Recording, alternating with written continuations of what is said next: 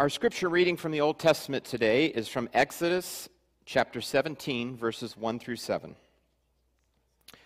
The whole Israelite community set out for the desert of Sin, traveling from place to place as the Lord commanded.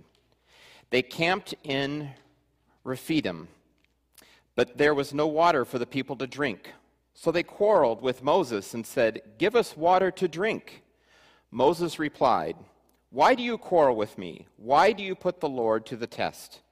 But the people were thirsty for water there, and they grumbled against Moses. They said, Why do you bring us up out of Egypt to make us to make us and our children and livestock die of thirst? Then Moses cried out to the Lord, What am I to do with these people? They are almost ready to stone me. The Lord answered Moses, Go out in front of the people Take with you some of the elders of Israel, and take in your hand the staff with which you struck the Nile, and go. I will stand there before you, before you by the rock of Horeb. Strike the rock, and water will come out of it for the people to drink. So Moses did this in the sight of the elders of Israel, and he called the place Massah and Meribah because the Israelites quarreled and because they tested the Lord. Is the Lord among us or not? And the New Testament reading comes from the book of John, chapter 4, verses 5 through 15. So we came to a town in, Samar- in Samaria, Samaria called Sychar. Near the plot of ground Jacob had given to his son Joseph. Jacob, jo- Jacob's well was there, and Jesus, tired from tired as he was from the journey, sat down by the well. It was around noon. When the Samaritan woman came to, the, to draw water, Jesus said to her, Will you give me a drink? His disciples had gone into town to buy food. The Samaritan woman said to him, You are a Jew, and I am a Samaritan woman. How can you ask me for a drink? For Jews do not associate with, associate with Samaritans. Jesus answered her, If you knew the gift of God and who it was that asked you for a drink, you would have asked him, and he would have given you living water. Sir, the woman said, You have nothing to draw with, and the well is deep. Where can you get this living water? Are you greater than our father Jacob, who gave us the well? And drank from it himself, as did his sons and his livestock? Jesus answered, Everyone who drinks this water will be thirsty again, but whoever drinks the water I give them will never thirst. Indeed, the water I give them will become in them a spring of water welling up to eternal life. The woman said to him, Sir, give me this water so that I won't get thirsty and have to keep coming here to draw water.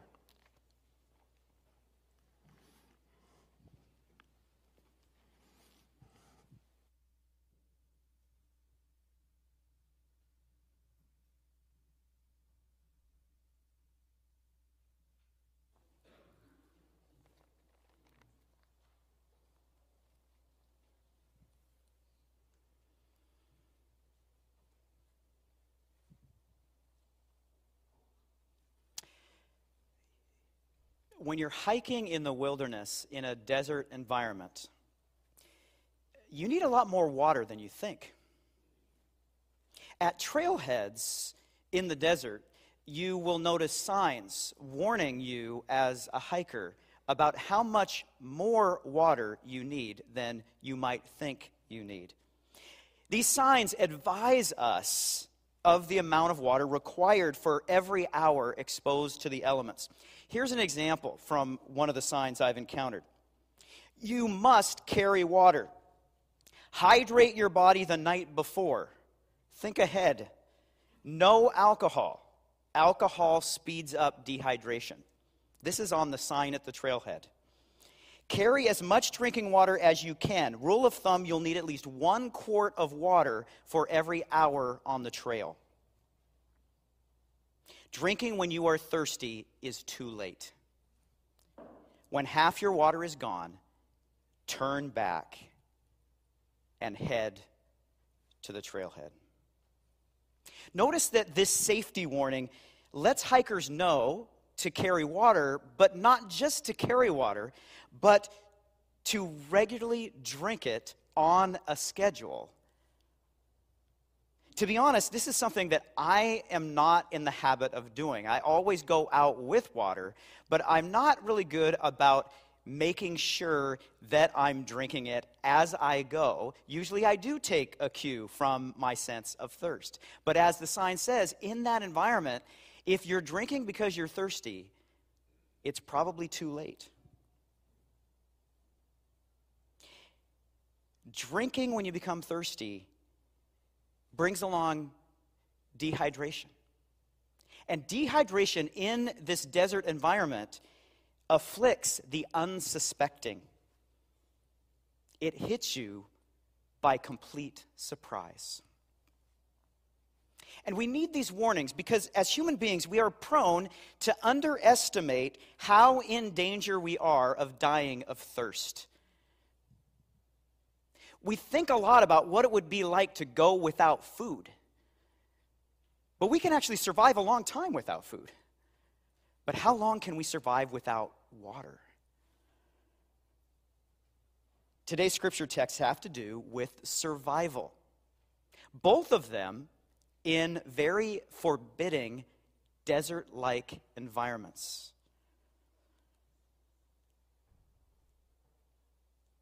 Like a survival guide, in both of these texts, God provides what is needed for life.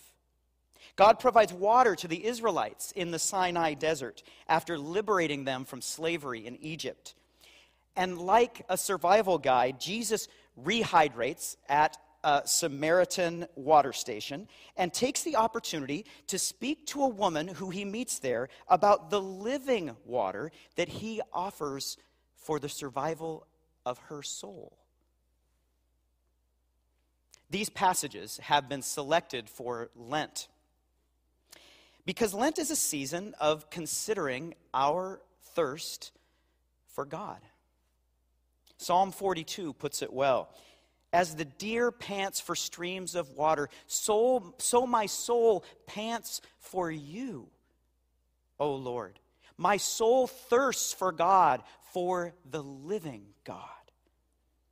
Our physical need for water is equated with our spiritual need for God, for the living God, the God who brings life. And just like we, our bodies, our physical bodies can't survive very long without water, our spiritual lives have no chance of survival without the living God. From the Sinai Peninsula to the Samaritan well, we are reminded that what we need to survive is provided by God. And the takeaway of both scripture scenes is that God provides. God provides the water that our physical bodies need to survive, and God provides what our souls need to survive. What Jesus calls living water.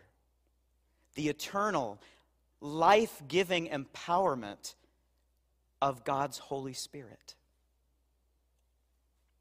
Read together, these two texts show how Jesus extends the life giving blessing of God's provision beyond the boundaries of God's original covenant people.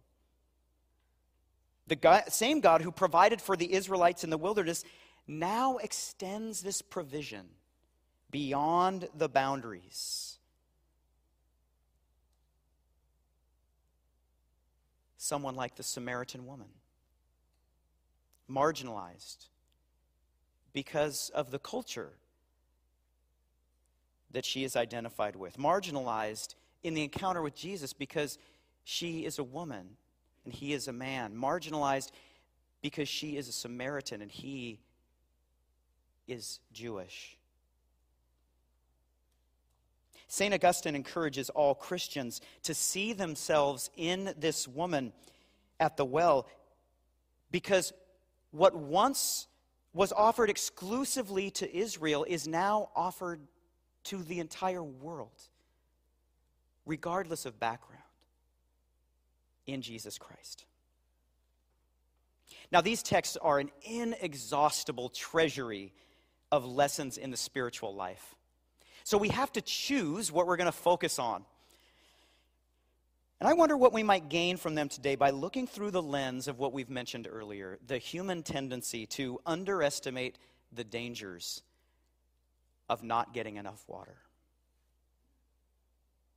How might we underestimate our need for the living water that Jesus offers? Well, our first text from Exodus shows that we might be distracted by doubt that leads us to give in to grumbling. First three verses of Exodus 17. The whole Israelite community set out from the desert of sin. By the way, this is capital S sin that does not mean sin as you might think it means. Uh, sin is just the, the, basically the Hebrew word for the wilderness. Uh, and so, and actually, one of the letters of the Hebrew alph- alphabet is transliterated in English S-I-N. So, so like Hebrew, people who study Hebrew kind of get that right off the bat. Uh, I like to liken it to. I don't think there's an etymological connection here between the words, but the word sin, S-I-N, in Spanish means without. And so this is very similar to that. The, the wilderness of sin is, is like, well, it's the place without, without anything. And for the Israelites, it was without water. So they traveled from place to place as the Lord commanded. They camped at Rephidim, but there was no water for the people to drink. So they quarreled with Moses and said, Give us water to drink. And Moses replied, Why do you quarrel with me? Why do you put the Lord to the test? You see, Moses was just leading them on the ground, but they were really being led by God. Moses was just God's servant. But the people were thirsty for water there, and they grumbled against Moses. In this moment, God's people were looking for a leader to provide what only God could. And ultimately, the story here is that God did provide a lesson they would need to be reminded of in the wilderness again and again and again. Continuing on to the conclusion, the Lord said to Moses, I will stand there before you by the rock. Strike the rock, and water will come out of it for the people to drink. And so Moses did this in the sight of the elders of Israel, and he called the place Massah, which means testing, and Meribah, which means quarreling, because the Israelites quarreled and because they tested the Lord, saying, Is the Lord among us or not? This question sums up what God's people were wondering as they worried about water. God, are you here? Did you just send us out here to die? They doubted God's presence and provision. They were overwhelmed by today's fear and doubt when they considered their needs. And they gave in to grumbling quickly forgetting the amazing thing that they had just experienced seeing the waters of the sea separated and then walking through those waters on dry ground. How might we be distracted from the life giving living water of the Lord by our doubts? by our fears? And how quickly do we give in to grumbling? As you can see, it's a time honored tradition for God's people. If you ever find yourself, because of doubt or fear, starting to focus on those needs that start to loom bigger and bigger and bigger, and it starts to move our belief in what God can do further and further to the margins, you're in good company. Because God's people have been doing that on a regular basis from the very beginning. It's what comes with the territory. We're in good company. That's not how God wants us to live. God is standing with us, just like God stood among them with Moses and provided them water to drink.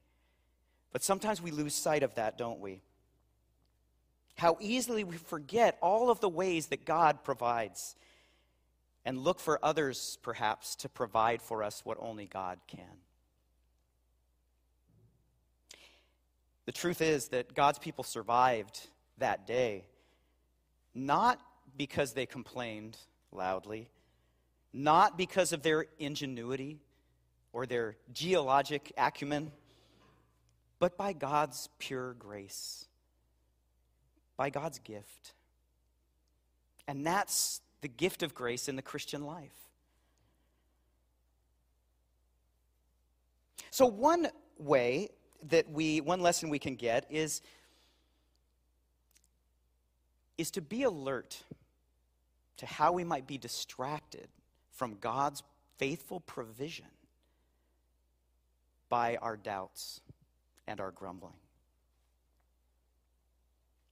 But there's another lesson that we can learn from this, especially focusing on Jesus' encounter with the Samaritan woman and what he shares with her about living water. And that is that one of the things we may underestimate is how much we thirst for other things that will not satisfy us. How focused we might be on other things than the living water that Jesus offers and promises. You got to think about it this way. So, what Jesus is offering here to the Samaritan woman, Jesus offers to us and the entire world 24 7. This is a promise from God living water that will bring spiritual life that will never end. It's incredible. Why isn't this front page news every day of the year? Living water that provides for life that will never end. Remember how we mentioned that human beings are prone to underestimate how in danger they are with not getting enough water? This goes for the spiritual as well as the physical. We ignore what is truly important as we give our hearts to other desires that do not satisfy. It's not necessarily that those desires are bad in and of themselves, but they can turn us into obsessive people. And they can distract us from seeing that, in fact, we're dying on the inside. Verses 13 and 14 of John 4 Jesus answered, Everyone who drinks this water, speaking of the water from the well, will be thirsty again. But whoever drinks the water I give them will never thirst. Indeed, the water I give them will become in them a spring of water welling up to eternal life. Jesus deftly moves this conversation from water to what water does satisfy thirst. He knows that one drink of this water will work for a time. This is more of a desert type of environment here.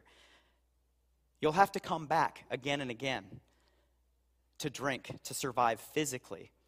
Now, the Samaritan woman knew this all too well, as, as women throughout the world know. Because, because in most of the world and throughout most of history, it was the women's work to go to the well to get the water for the family. And that job, like most women's work, is never done, is it? and certainly in that environment, it's a full time job going to the well, bringing the water back, going back to the well again and again, tomorrow, the next day, the next week, the next month. So she knew it full well. And Jesus highlights the importance of the spiritual dimension of life by contrasting the temporary satisfaction of water with the eternal benefit of living water. I mentioned St. Augustine earlier. He preached on this passage in his North African church in the year 407 AD, just before the fall of Rome to the barbarians. he looked around him at Roman society and saw how much of life in his world was oriented around thirsting after worldly pleasures. He noticed that one experience of worldly pleasure is not likely to satisfy one for long. Our desires keep us going back to the well again and again. I'm quoting him here. He says this When anyone attains the pleasures of this world, that is, food, drink, the baths, the stadium, and sex, will they not get thirsty again? So, these pleasures leave us unsatisfied, but often wanting more. How much is enough? How do we know uh, enough is enough? Now, food, drink, and sex are clear enough as basic human desires, and we could fill up a whole sermon series talking about those. But I found it curious that Augustine mentioned the baths and the stadiums. So I had to look some things up about Rome and the Roman Empire at that time. The baths. Now, some of you have been to see Roman baths at some places in the world. In fact, one of the best Roman baths you can visit is in Bath in England. And uh, in the year of Augustine's birth, in 354 AD, there was a catalog of buildings in Rome that documented 952 baths, public baths, in the city of Rome. They were often some of the first buildings to be built as the Roman Empire expanded. To be Roman meant to go to the baths. Now, here's the thing taking a bath is never a bad thing. We are grateful for that. The, the lesson here is not to not take showers, right? But to the Romans, the bath, the public bath, was like a spa on steroids. And, and it's amazing. If you want to look it up, you can read about it. It was a full service place. You could get all kinds of different therapies. They had, they had dramatic performances in some of the spaces there. You could exercise there. It sounds like a pretty cool club, to be honest. 952 in Rome. Now, some say that the fact that there were so many baths and that the population of Rome was so focused on meeting those desires that there weren't enough people doing the hard work of protecting the Roman Empire from the barbarians. and that is one of the theories about how Rome could fall so easily. But the baths are also symbolic of the beauty industry in our world today. This longing for youth and a desire to be attractive, according to some model look? The global beauty industry is $500 billion and growing. Cosmetics, skincare, fragrances, surgeries. All of this shows how obsessed we are with our own version of the baths. Tonight are the Academy Awards, the red carpet. If you could, if you could say, is there one event that sets the tone for beauty in our world? And it might well be the red carpet at the Oscars, setting the tone for fashion and physical beauty. But how much is enough? When do we find perfection? When are we truly satisfied? Is an industry so focused on appearances in any position to help us understand our life and our world with the stories that they tell? Now we have to move to something that I found very convicting, and that is the stadiums. As a sports fan, I found this very convicting. The stadium was an important place in Augustine's time in Rome the exhilaration of being a spectator of competition. Now, mind you, much of this competition was blood sport at the expense of Christians. But people attended it as people attend fights, as people attend competitions between teams in stadiums today. Some of the greatest marvels of architecture in the Roman Empire were stadia. Think about our society. Think about the way stadiums used to be, and now think about the stadium that every city has to have. Think about all those great memories you had at the Seattle Center Coliseum. But you know what?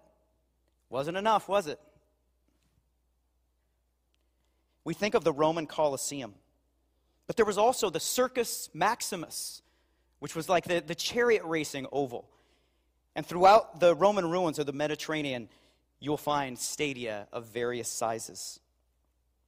And the equivalent today is the global sports industry, which, ironically, is worth 500 billion annually as well and is growing too. Now, to put this in perspective, the Department of Housing and Urban Development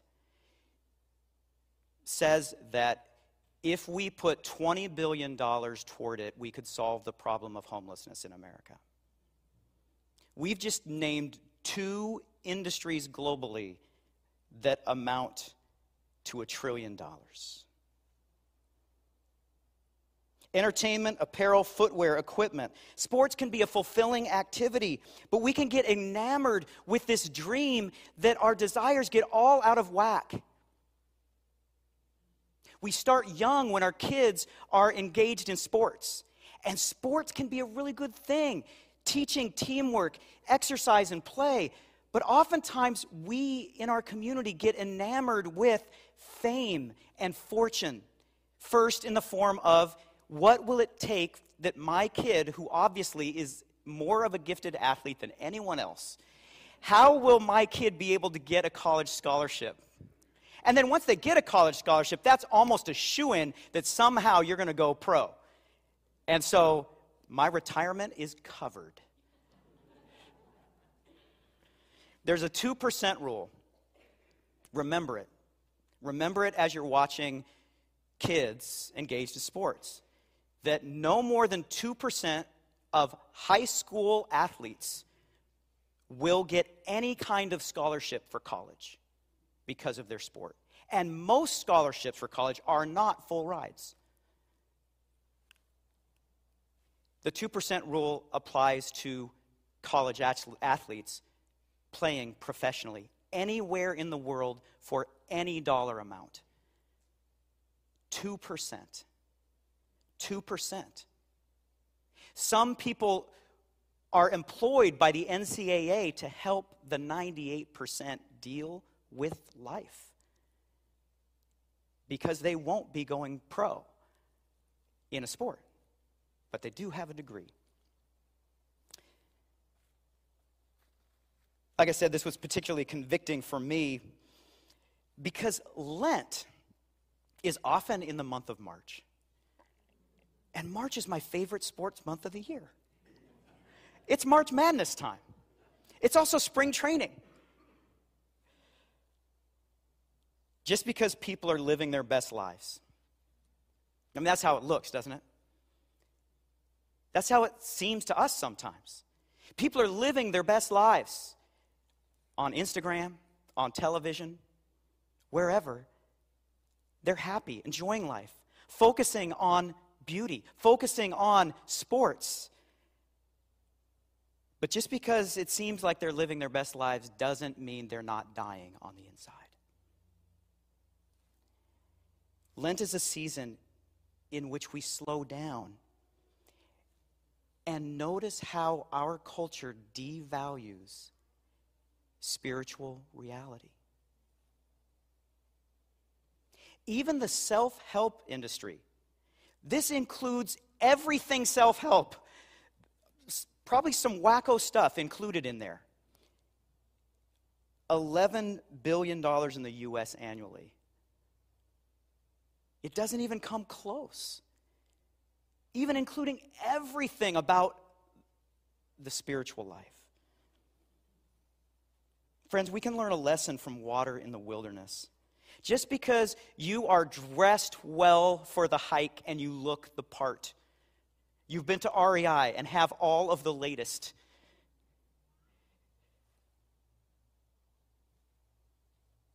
Even if you're cruising along and making good time and showing off how physically fit you are out there on that trail, doesn't mean that you're getting the water that you need to survive the experience.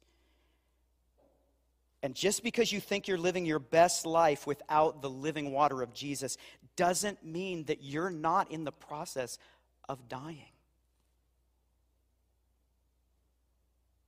Compared to what we fill our lives with that won't satisfy, we need more of Jesus' living water than we think.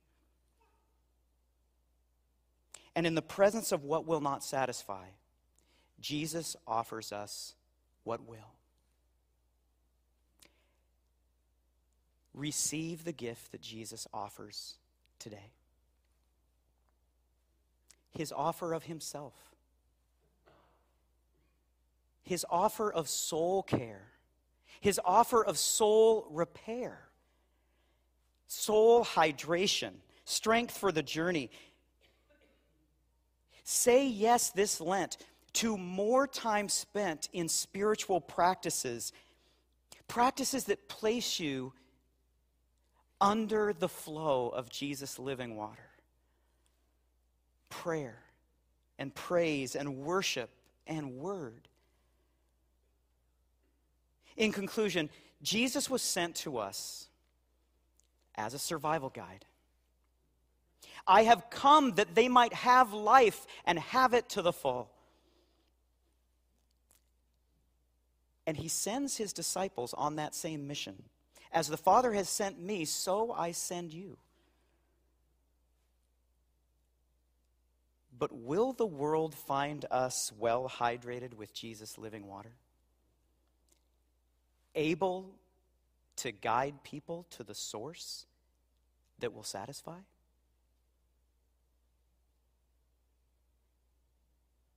Amen.